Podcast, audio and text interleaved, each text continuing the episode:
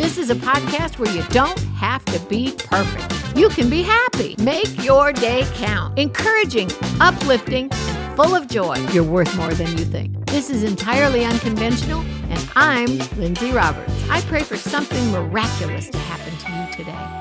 Hi, everybody. This is Lindsay Roberts, entirely unconventional. I pray this podcast is encouraging, uplifting, and full of joy. You know, the Bible talks about the joy of the Lord being your strength, and it says, Be strong in the Lord and in the power of his might. How can you be strong in the Lord and in the power of his might until you know his joy, which is your strength? You know, in the world today, it's very easy to get muddled into all the stuff that's happening. You know, I know that Satan, the Bible says, is the author of confusion. I believe God is the author of peace. And if the world is falling into a lot of confusion and peace seems to be by the wayside, I firmly believe with every inch of my soul, I firmly believe that we can live above the cares of the world by living in the Word. I've always said, What in the L do you want? The word world, W O R L D, and the word word, W O R D, like the Bible, is only one L that's a difference.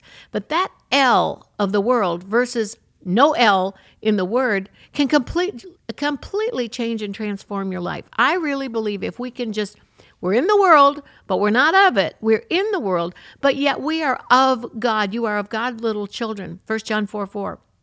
If we can just tweak our focus, just tweak it just a tiny little bit, I believe that we can go from the ways of the world, which can get us into confusion, it can get us into worry, fear, torment, destruction, distraction. Instead of all of those wor- words, we can get into the Word of God and come up with what God has for us. You know, I believe so many years ago when Jesus walked this earth, more than 2,000 years ago, and thousands of years beyond that, when God had the Bible written, it was the inspired word of God. You know, when the Bible says God knows a beginning from the end, I don't believe for one split second that he didn't understand there'd be something like coronavirus. Years ago, there was something else. And years before that, it was something else. In this world, the Bible says you'll have tribulation. But Jesus said, Be of good cheer. I've overcome the world. Yes, there is stuff happening in the world. There is what the Bible calls tribulation. Yes, that's it. Are you like an ostrich with your head in the sand? Nope. Why does Psalm 91 say a thousand shall fall at my side and 10,000 at my right hand? Real simple, because stuff happens.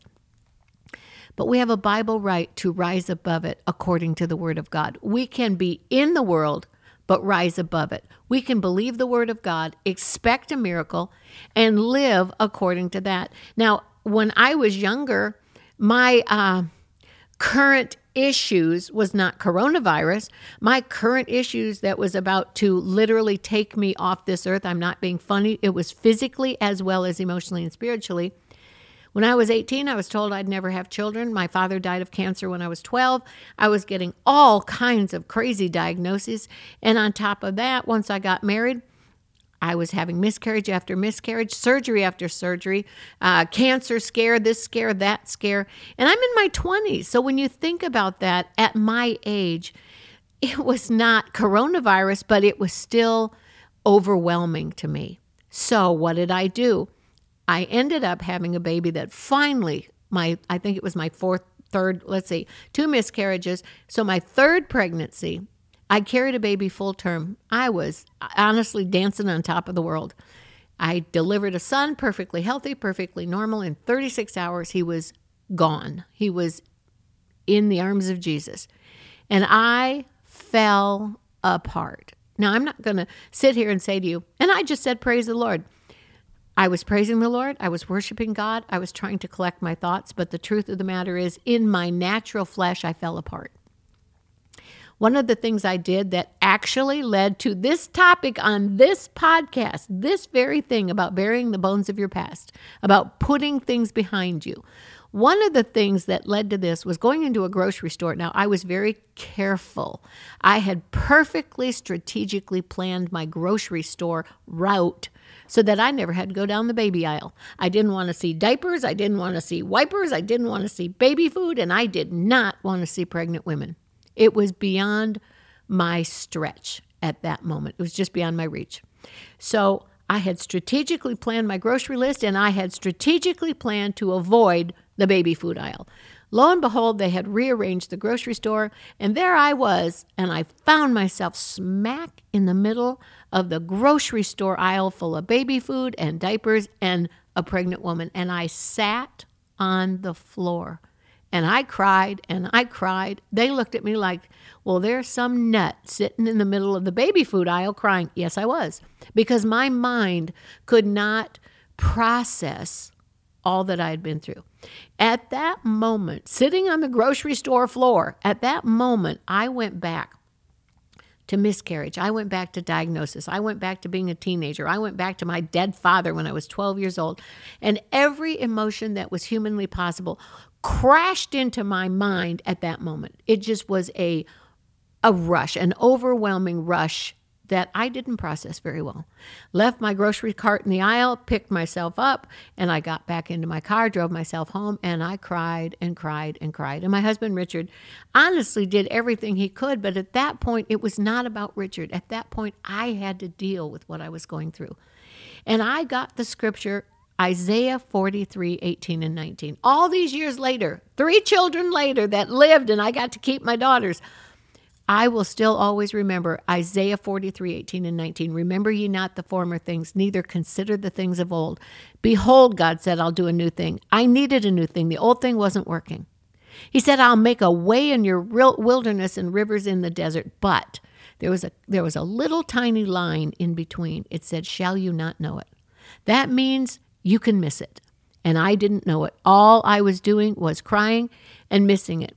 And the Lord spoke in my heart and said, Give baby showers. And I was in such a way, I thought, I will never be able to do that. And Lord said, I want you to sow a seed. I want you to give out of your need. I thought that was sounded good and sounded ridiculous all at the same time. But I said, okay, I'm going to do it.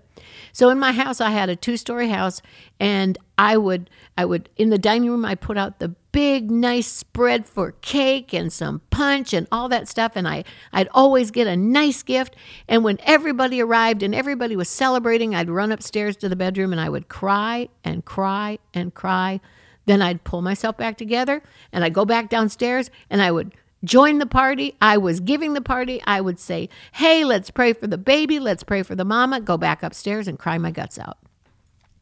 Finally, when I really recognize God is trying to get me outside of myself.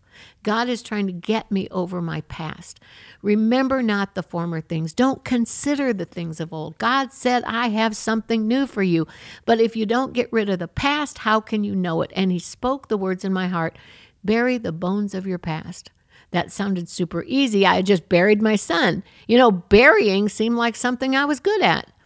But He said, bury the bones of your past. And then he said this to me bury the ghost. Out of that, instead of writing a book about bury the ghost, I actually wrote a book called 36 Hours with an Angel. I saw that while my son was not in my present, he was in my past, he was also in my future. So when God told me He had a new thing for me, I could see that there was something for me in the future and Right now, God wanted to do a new thing. So as I studied Isaiah 43, 18, and 19, I literally was preaching. I preached this message for years, but I was preaching to myself. And I preached a message that was pray, place, plant.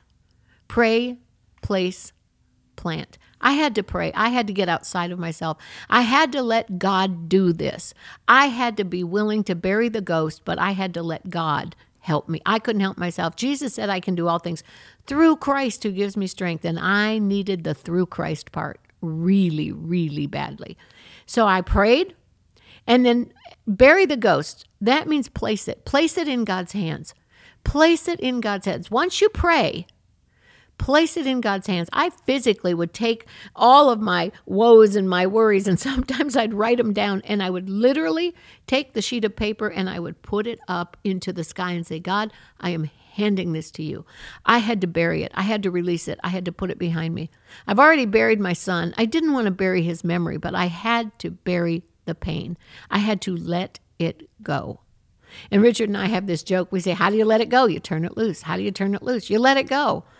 I had to make a conscious decision to place it in God's hands and not bury the memory of my son. I had already buried his body, not bury the memory, but I had to bury the pain and sorrow that was holding me in that place where I could never move forward. So, in order to have Isaiah 43, remember ye not the former things. Don't consider the things of old. Behold, God promised a new thing, and I had to recognize it. And He said, I'll make a way in your wilderness and rivers in your desert. I was in the wilderness and I was in the desert. And wow, that scripture jumped off the pages. And to this day, all these years later, that scripture still jumps off the, the pages. And then it says plant. That's what I did. I prayed, I placed it in God's hands, and then plant. What is plant? If you look at Jeremiah in the first chapter, God talked about tearing kingdoms down and building things back up. I had to plant the Word of God in my heart. I had to get around people that would plant the Word of God into my spirit, into my soul. I had to get uplifted. I got in an airplane and I went to Nigeria just a matter of days later because Richard was planning a crusade there. I was planning on staying home with my child. And when all the plans changed, he went on ahead and I had to get immunization shots to get into Nigeria. So I went and waited the time, took the shots, and then I joined him about a week, maybe a little bit over a week later. When I got to Nigeria, there was a, a couple there that had built one of the most glorious ministries, and to this day, that ministry has just carried on through their family. Bishop Idahosa, Benson Idahosa, and his wife Margaret took me aside and said to me, Try one more time. And I said, No. Trust God one more time. I can't do it. Try one more time. Nope. I had already told Richard, don't you ever ask me to get pregnant again. Now, here, I had already had two miscarriages that we knew of, a possible third, but two that were documented, and the death of my son. I was not in any position in my soul to start expecting a miracle for a baby. And they laid hands on me, they prayed for me, and they said, No, God wants you to go back try again, and it'll be different this time. Wow, it was such a word of encouragement, and it was such a word of fear, and it was such a word of obedience, and such a word I didn't want to hear. And all those thoughts, after they prayed for me, settled down. I came back to the United States, and lo and behold, if you look at my family, Jordan Lindsay Ann Roberts was born. Jordan means crossing over to the other side. And someone told me it meant, and I went and looked it all up, and I'm, I'm really positive they were right. It means obtaining the promise of, of God. I had to cross over from fear and worry and doubt and torment. And one thing I did, I had a red Bible. If anybody knew me or saw me preaching back in those days, I still have it to this day, but most of the pages have fallen out. But I had a red Bible, and in my red Bible, under some of the things of God's promises, I wrote down the name Jordan Roberts. I was not having babies. I was having miscarriages and death and all the other stuff and surgeries. But I wrote down Jordan Roberts. I knew that I knew that I knew. After I had gone, planted my seed of going to Nigeria, at that time it was the number one country, I was told, for infant mortality in the world. So I got this opportunity to minister to women who had lost children. And I did it, and it was painful but it was also productive. I was planting a seed of my faith, having no idea that what Dr. Benson Idahosa and Dr. Margaret Idahosa were planting back in me were prayers of expectation. And lo and behold, when I came back, I had my beautiful Jordan Lindsay Ann Roberts, and now Jordan, Olivia, and Chloe later. I understood that if you're willing to pray, if you're willing to allow God to change the past into giving you a future, if you place it in God's hands, and then if you plant a seed of some kind, whether it's a baby shower, whether it's a kind word, whether whatever it is, if you do something out of your heart to get out of yourself I had a friend that used to tell me, get over yourself. Do something to get over yourself, to get out of your own self and do something that is productive and, and good for somebody else that I could expect a miracle. That's what I did.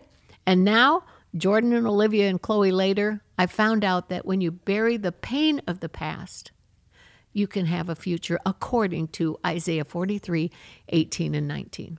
And I want to encourage you to do the same. Maybe it's not about having babies. Maybe you had to bury a job. Maybe your finances were buried. Maybe it's someone in your family. Maybe it's a relationship. Whatever it is that seems to be keeping you from your future that God has for you. I pray for you now from the crown of your head to the soles of your feet. I pray for God to minister to you the way He ministered to me. I have confidence in praying that kind of a prayer because I've been healed. I pray for you to be healed physically, spiritually, emotionally, your soul, which is your mind, will, and emotions. I pray for you in every area of your life. In Jesus' name, amen. And I want to say something to you before I close this. I want to say what God had to say to me repeatedly You're worth more than you know. You are valuable to God. You're valuable to His plan in your life. Remember, you are worth more than you know. That's what I want to leave you with today. You're worth more than you know.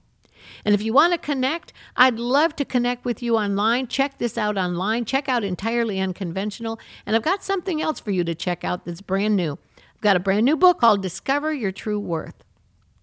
You really are valuable to God according to his word. So I want you to discover your true worth. Go to Amazon, amazon.com, find out what God says about you, and then live an unconventional life full of uplifting joy. That's my prayer for you today.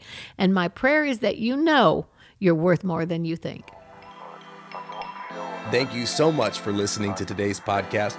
To connect with Lindsay on social media, follow her on Instagram at Lindsay Roberts Official. To get a copy of Lindsay's brand new book, Discover Your True Worth, simply search Discover Your True Worth on Amazon.com.